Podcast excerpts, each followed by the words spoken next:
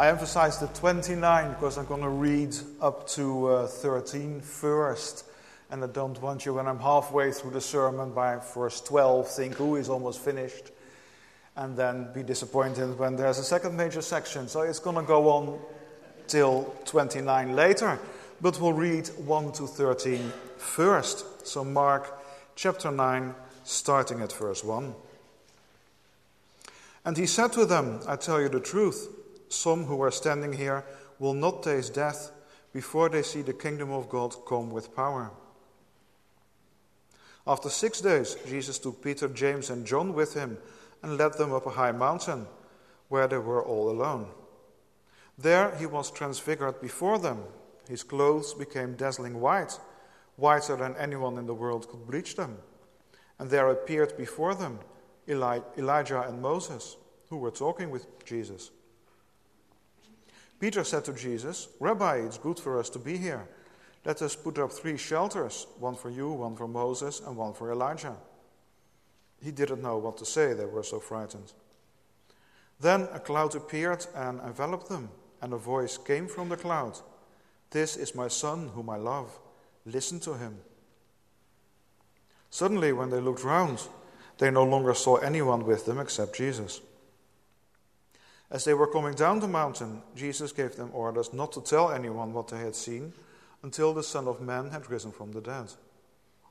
They kept the matter to themselves, discussing what rising from the dead meant. And they asked him, Why do the teachers of the law say that Elijah must come first? Jesus replied, To be sure, Elijah does come first and restores all things Why then is it written that the Son of Man must suffer and be rejected. But I tell you, Elijah has come, and they have done to him everything they wished, just as it is written about him.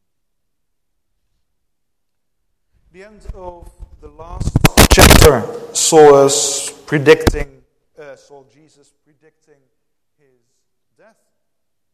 And this was something that the disciples couldn't understand, they couldn't grasp it. There was Jesus, the Messiah, and then he was speaking about going to Jerusalem, suffering, and dying, and rising from the dead, whatever that meant. So, Jesus explains then, after he has talked about his forthcoming suffering, that anyone wanting to be his disciple should be willing to travel a similar path, a path of humiliation suffering, and maybe even of losing their life. Were expecting something very, very different. They were expecting a path from the present directly to a glorious situation where Jesus would reign, and presumably they would reign with him. A direct path from there to a glorious future Jesus, on the other hand, knew that his coming in his Father's glory would be a second event that came after the death, the suffering, and the resurrection. So we come to the situation where he says, I tell you, some who are standing here will not taste death before they see the kingdom of God come with power. So some of them, some of the people around him, with him, some of the disciples, before they died, would see the coming of the kingdom of God with power. And there's been an awful lot of discussions and commentaries written about what exactly does this mean? What did it refer to? Some people think maybe it refers to uh, Pentecost, for instance, when uh, God's power did come down. But maybe the most straightforward way of looking at it is that it refers to what comes immediately afterwards the transfiguration. There was only a six day pause. And then some of the disciples, Peter, James, and John, did see that power. Only temporarily, it was a glimpse, a foreshadowing of what will come later, much later. Um, at the second coming. And just to uh, sort of back this up a little bit, if we turn to 2 Peter chapter 1, verse 16 and onwards, it seems very much that Peter saw it this way. Because look at the language he uses here. So 2 Peter 1:16, we didn't follow cleverly invented stories when we told you about the power and coming of our Lord Jesus Christ, but we were eyewitnesses of his majesty. For he received honor and glory from God the Father when the voice came to him from the majestic glory, saying, This is my Son whom I love, with him I am well pleased. We ourselves heard this voice that came from the heaven when we were with him on the sacred mountain. So the quote there, This is my Son whom I love, with him I'm well pleased, is what was said, the voice that came from heaven at Jesus' baptism, as described in the very beginning of the Gospel of Mark. But he obviously is talking here about the sacred mountain, about what happened on the mountain, and the kind of language that he uses, power and coming. Those kind of words seem to me to justify thinking that verse 1 in chapter 9 actually refers to the transfiguration which comes immediately afterwards. Looking then at the transfiguration, it confirms Peter's confession, the confession that you are the Christ. That's what's becoming clearly, majestically visible on that mountain. It is a glorious event that confirms who Jesus is. Yes, he is indeed the Christ. And it's very similar to the events of Jesus' baptism. If you go back a few pages to the very beginning of the Gospel, chapter 1, verse 9 onwards, describes Jesus' baptism. At that time, Jesus came from Nazareth in Galilee and was baptized by John in the Jordan. As Jesus was coming up out of the water, he saw heaven being torn open and the Spirit descending on him like a dove. And a voice came from heaven You are my Son, whom I love. With you I am well pleased. So there's parallels to what happens there. Both are occasions where God speaks directly. It's the voice from God coming from heaven, speaking about Jesus, saying who Jesus is. Jesus is his Son, whom he loves, with whom he's pleased, and to whom people the disciples should listen. So there's parallels to that, but again, looking at the language, there is very clear parallels as well to when Moses went up to the mountain to receive the tablets with the law written on them. I'm sorry, I'm having you go to and fro the Bible quite a bit, but if you could go to Exodus Exodus chapter 24, and we'll read a few verses from verse 12 onwards when Moses speaks, or when God speaks to Moses. Exodus 24 12 onwards. The Lord said to Moses, Come up to me on the mountain and stay here, and I will give you the tablets of stone with the law and commands I have written for their instruction. Then Moses set out with Joshua his assistant, and Moses went up on the mountain of God. He said to the elders, Wait here for us until we come back to you. Aaron and Hur are with you, and anyone involved in a dispute can go to them. When Moses went up on the mountain, the cloud covered it, and the glory of the Lord settled on Mount Sinai. For six days the cloud covered the mountain, and on the seventh day the Lord called to Moses from within the cloud. To the Israelites, the glory of the Lord looked like a consuming fire on top of the mountain. And then Moses entered the cloud as he went up on the mountain. And he stayed on the mountain for 40 days and 40 nights. Lots of parallels there, similar kind of words being used, similar events being described. In Exodus with Moses, there's a cloud of God's glory covering the mountain for six days. Here in our passage from the Transfiguration, Jesus waits for six days, the same six, and goes up on the mountain. And there, just like in Exodus, God's presence, God's glory envelops them as a cloud.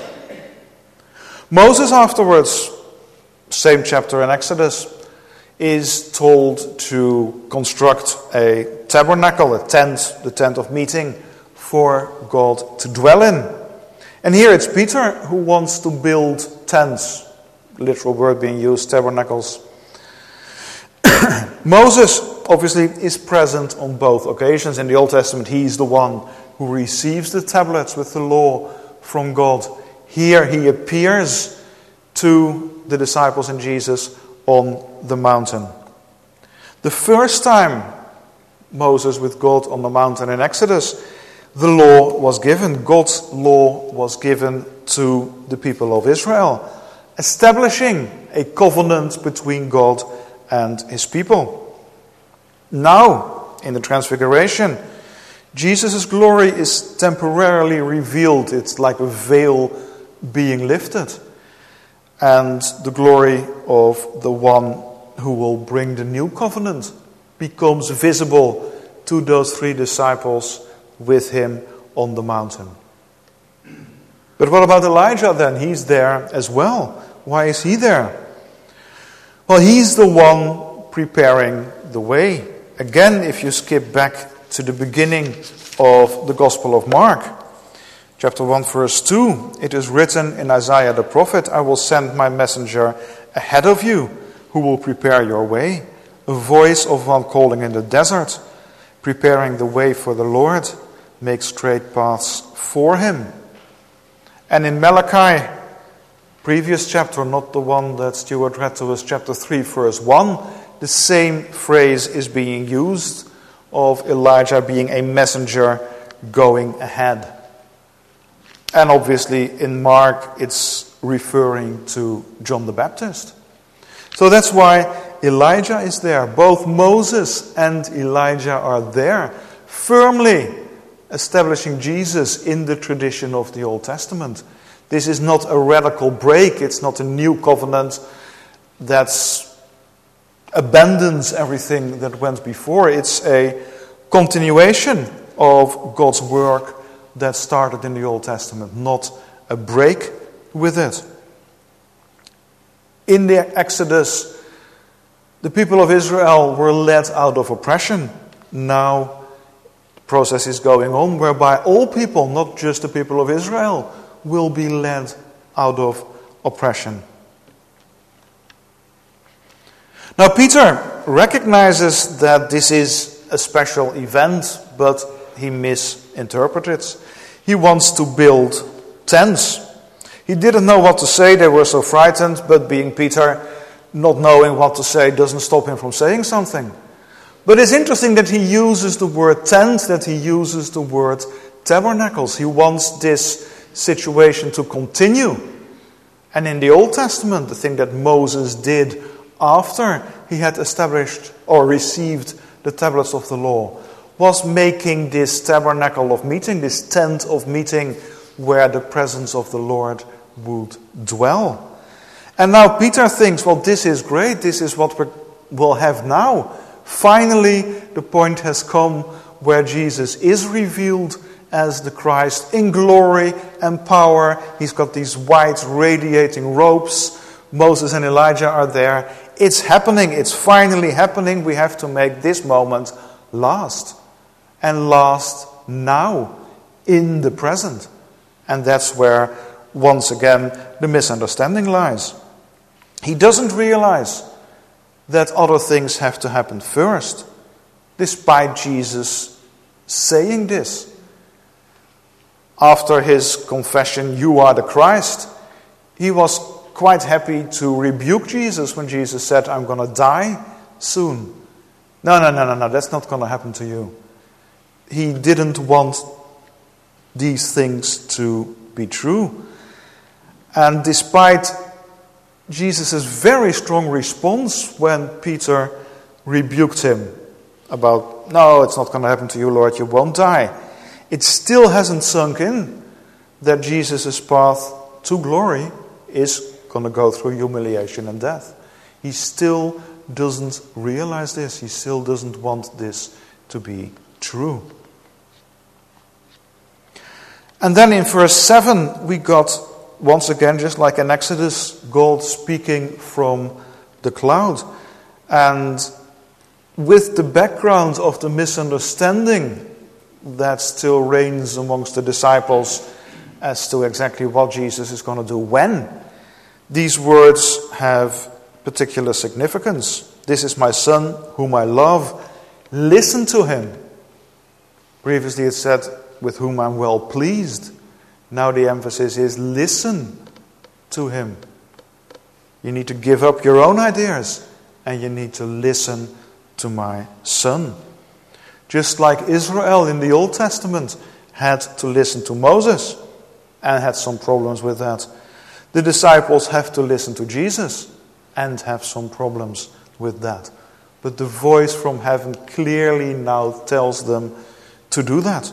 Listen to him, not rebuke him and second guess him, or doubt or qualify some of his teaching just because they can't grasp it. But no, listen to him. And then the cloud lifts. The building of tents would have been completely useless because they're not staying there. The cloud lifts, Moses and Elijah vanish, God isn't talking anymore. It's just the disciples with Jesus. With Jesus to whom they should listen. With Jesus, who is the new bearer of God's revelation. In a sense, he's the new tabernacle of God, the new tabernacle of the new covenant, the new meeting place with God. And then coming down the mountain, Jesus tells them not to tell anyone of their experience until Jesus had risen from the dead. Why not? Why shouldn't they share this?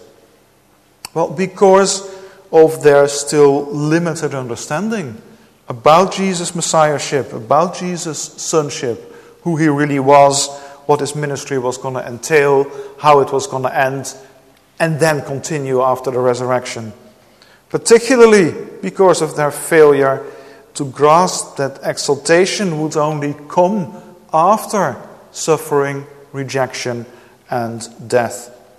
And we can see that from the discussion that they have amongst themselves about what did Jesus mean rising from the dead. They should know, he's talked about it before, but they still can't quite take it on board.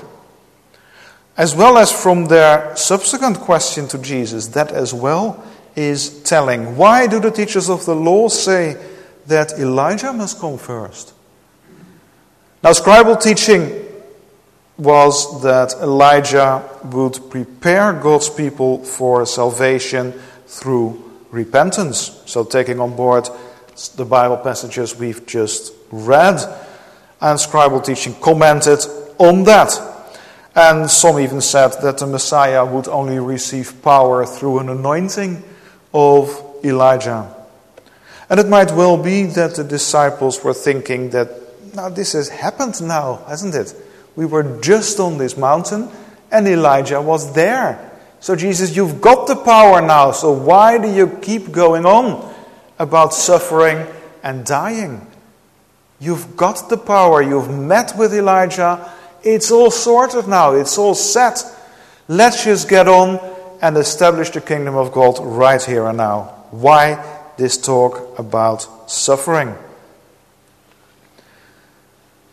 That's the kind of thoughts that will be going through the disciples' heads, and that's why they should keep quiet about this, why Jesus tells them not to speak about it.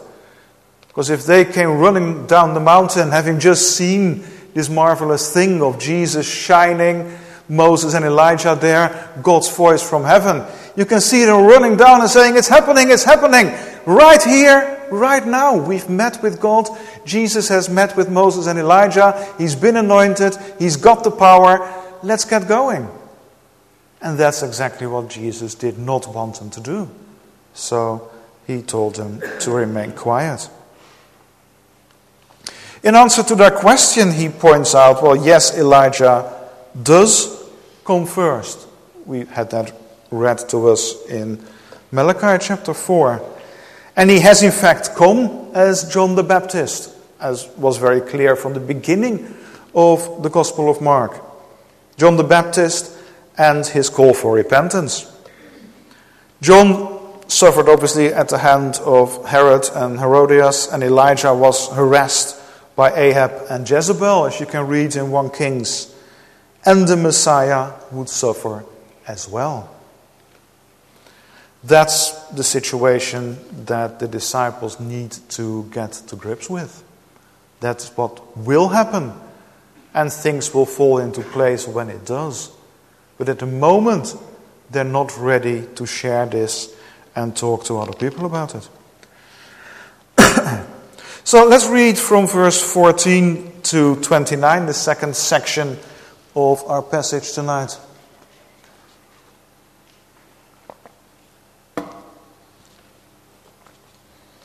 When they came to the other disciples, they saw a large crowd around them and the teachers of the law arguing with them. As soon as all the people saw Jesus, they were overwhelmed with wonder and ran to greet him. What are you arguing with them about? he asked. A man in the crowd answered, Teacher, I brought you my son, who is possessed by a spirit that has robbed him of speech. Whenever it seizes him, it throws him on the ground. He foams at the mouth, gnashes his teeth, and becomes rigid. I asked your disciples to drive out the spirits, but they couldn't. O unbelieving generation, Jesus replied, How long shall I stay with you? How long shall I put up with you? Bring the boy to me. So they brought him. And when the spirit saw Jesus, it immediately threw the boy into a convulsion. He fell to the ground and rolled around, foaming at the mouth. Jesus asked the boy's father, How long has he been like this? From childhood, he answered. It has often thrown him into the fire or water to kill him. But if you can do anything, take pity on us and help us. If you can, said Jesus, everything is possible for him who believes. Immediately the boy's father exclaimed, I do believe. Help me overcome my unbelief. When Jesus saw that a crowd was running to the scene, he rebuked the evil spirit. You, you deaf and mute spirit, he said, I command you, come out of him and never enter him again. The spirit shrieked, convulsed him violently, and came out.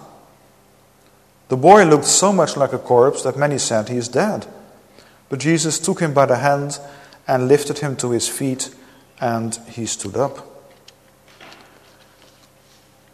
After Jesus had gone indoors, his disciples asked him privately, Why couldn't we drive him out? And he replied, This kind can only come out by prayer. So, right down from the mountain into conflict. First, conflict that he enters the discussion, or he enters a situation where the disciples are arguing with the teachers of the law, and then the conflict with the demonic. Now, we said Jesus would only enter into his glory through suffering as death and death, but also through confrontation with the demonic, which will be defeated through his death. And we've seen so far that the, under- the lack of understanding of the disciples about the nature of Jesus' ministry. And now we see a practical expression of that, how they were powerless to help the boy due to their failure to understand and rely on Jesus' power. So when Jesus asks, when he sees all this discussion going on, he asks what the argument is about. It's the boy's father who answers. And he describes the serious condition of his son. And he says that he requested of the disciples to drive the spirit out. Now, this wasn't an unreasonable request. Disciples, and there were many rabbis traveling around with disciples, disciples were generally seen as representing their master in his absence. So the Father's request of the disciples to intervene, to do something about the spirit that his son was suffering under, wasn't unusual at all. And neither was the disciples' response in attempting to help. Previously, Jesus had sent them out with authority uh, over evil spirits. On their own, without him, in pairs they were to travel and they had authority over evil spirits. And it worked indeed. Chapter 6 they drove out many spirits. They had done it before. So the request of the dead, nothing wrong with it. And the disciples trying to help, nothing wrong with that either. The problem didn't lie in the disciples going beyond their calling, trying to do something that they should have left alone. The problem lied in their lack of faith. And that's very clear from Jesus' response when he hears what's been going on. He says, Oh, unbelieving generation. He's clearly disappointed. So he has the boy brought to him. And immediately, a violent reaction of the Spirit. He throws the boy into uh, a convulsion. And the father explains the extent of the Spirit's torment of the boy and attempts to kill him by throwing him in the fire, throwing him in water, and the fact that it's been going on for most of the boy's life. And the father despairs after the many years of seeing his son like this, and he asks Jesus to help him if you can do anything. So there's hope as well as doubt. After all, the disciples failed to help. Would the master be any more successful? And Jesus picks up on the doubt. It's not that he's heard that the guy says, if you can do anything. So when Jesus says, if you can, that is not feeling insulted that the man doubts him. It's, if you can, everything is possible for him who believes. So, yes, Jesus picks up on the doubt. But it doesn't depend on Jesus' ability to act. That is a given. It depends on faith. Now, that might seem a little bit harsh. The guy, the father, didn't seem to be one of the close disciples. But this is not imposing some strict, high standard, which will then be enforced without any consideration for the circumstances. It's meant as encouragement. Yes, if you only have faith, something can be done. And we can see that that's the case, that it isn't a rigid standard that the man has to adhere to, because otherwise nothing would have happened. The man obviously did not have that strong a faith. Otherwise, he wouldn't, or his son wouldn't, have received help. Just look at the desperate response of the father. I do believe. Help me overcome my unbelief. Yes, there, there is a, a, a little bit of belief there, the sort of seeds are there, but it isn't a fully developed plant. It's certainly not well rooted. But he wants to believe, and he asks Jesus for help. It's a little bit like a student being faced with a math problem, saying, Yes, well, I really do want to solve this equation, but I can't. Please help me. If you say that in an exam, or if you write that down on your GCSE maths paper, it's not going to do you any good, is it? The examiner might sort of snort and get upset and angry, or he or she might smile, but they're not going to give you any marks for it, that's for sure. In an exam, it's not going to work. But in a lesson, a good teacher would respond to that. Yeah, if a student wants to solve a problem, great. Let's sit down and work at it. Let's see what we can do to make you understand.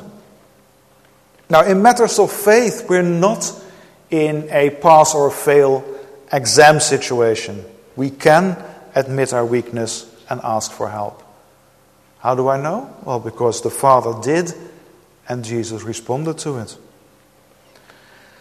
The asking for help in itself is an act of faith because you're asking Jesus for help. You correctly look at your own faith and say, oh, that's pretty meager. But you have enough faith to come to the one who can help, to come to Jesus. That in itself is an act of faith because we know, because it shows that we know that Jesus can help us in our weakness. And Jesus, in this case, with the Father and His Son, He does help. He does free the Son from the oppressing spirit. It shows that faith isn't something that we securely possess, that we've been given and it's mine now. Like you can give me a thousand pounds, I can put it in my wallet, I keep my hands on it, I'm not going to lose it, it's mine. Faith isn't like that. It is not something you possess, it's not something you own, it's always a gift from God. And it's a gift that will be given if and when you need it. After Jesus intervened, the boy at first appears dead. The Spirit once again throws him into a violent convulsion. But Jesus helps him up and he is alive. He's been freed from demonic oppression. And being freed like that is always a reversal of death. Even if you're not possessed like the boy was, if you're not with Jesus, then you do not have life. And coming to Jesus changes that. It's an affirmation of life, the life that Jesus wants us to have. So that does leave us and the disciples with one final question. Why couldn't they do it? They'd done it before. And they asked Jesus afterwards, as I would have done, why didn't this work when I tried? They ask him in private, and they're told this kind can only come out by prayer. If you read that, you can emphasize the this kind and say, ooh, Jesus was giving an advanced lecture on demonology here, and we need to be aware of all kinds of different spirits and handle them all in different ways. That's not what this is about. We should emphasize it comes only out by prayer. It's not about all kinds of different types of demons, all kinds of techniques and procedures that we need to follow or that the disciples should have observed. The point is, it can only be done in dependence on God in prayer, not in their own strength or initiative. And isn't that the case really for anything worthwhile in Christian ministry? You can only do it in dependence on God in prayer. So, just like we just said, faith isn't a possession that I can have in my wallet and just carry it around. This type of gift isn't something that was theirs to control. It wasn't for the disciples to control, but it was something to be exercised in dependence on Jesus. So, just in conclusion, once again, the passage can only be understood in the light of the end of the previous chapter, chapter 8. There, Jesus said, If anyone would come after me, he must deny himself and take up his cross and follow me. For whoever wants to save his life will lose it, but whoever loses his life for me and for the gospel will save it. It doesn't have to mean literally losing your life, but we're all aware there are many parts of the world where it can be. But it is losing your life by giving it over to Jesus. Just like Tim this morning told us, you can be a slave to sin or you can be a slave to Jesus. That's the freedom that he promises you, but it's a form of slavery. You put him in the first place, you're dependent on him. And the idea that you independently can be free is a fallacy. That's what people would like to talk about. But they're not free. Only when the Son sets you free are you truly free. The disciples haven't grasped this, this need for surrender, this need for Jesus to suffer and die before entering his glories. All these things haven't yet clicked, if you like. They felt quite entitled to doubt and even challenge Jesus on things that they didn't like. They were still the standard. It was still the I that was there and said, No, Jesus, sorry, I don't agree with that. The Transfiguration then reinforces who Jesus is. He is the Son of God. How silly of you to say, Jesus, you're wrong. How silly of you to rebuke him. He is the Son of God. And on the mountain they saw him standing in the tradition of Moses and the law and replacing it or bringing it to fulfillment. He is the promised Messiah for whom the way had been prepared.